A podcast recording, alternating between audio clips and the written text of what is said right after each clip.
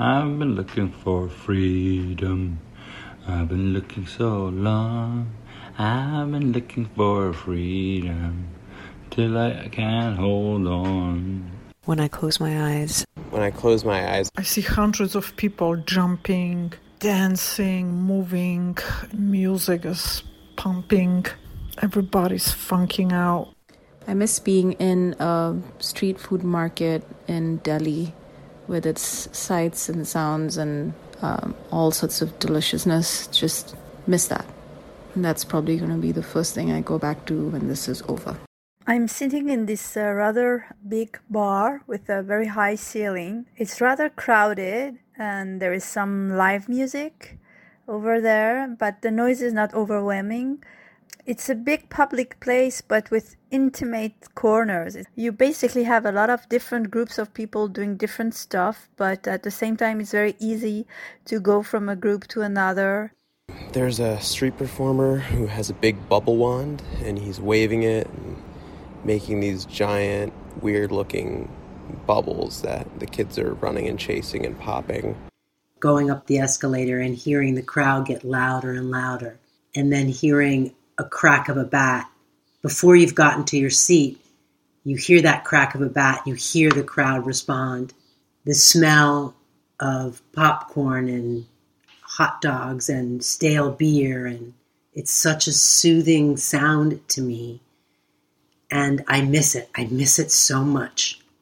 I can hear the ocean. I can hear the vendors walking down the beach. I hear children laughing, people chatting. I hear birds. I hear the sound of a horse that just walked past me because there are wild horses on the beach there. I hear the sound of palm trees rustling in the wind, which always reminds me of rain.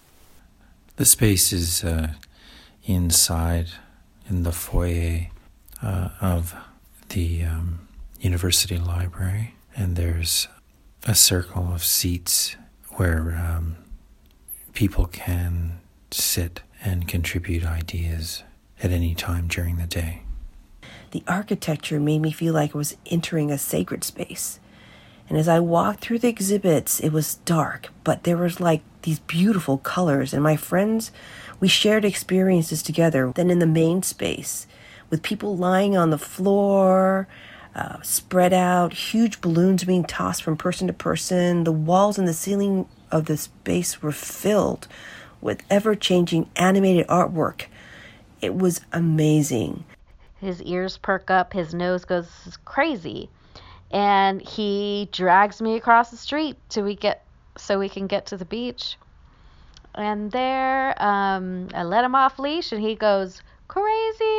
He runs through the sand, um, and I throw the ball.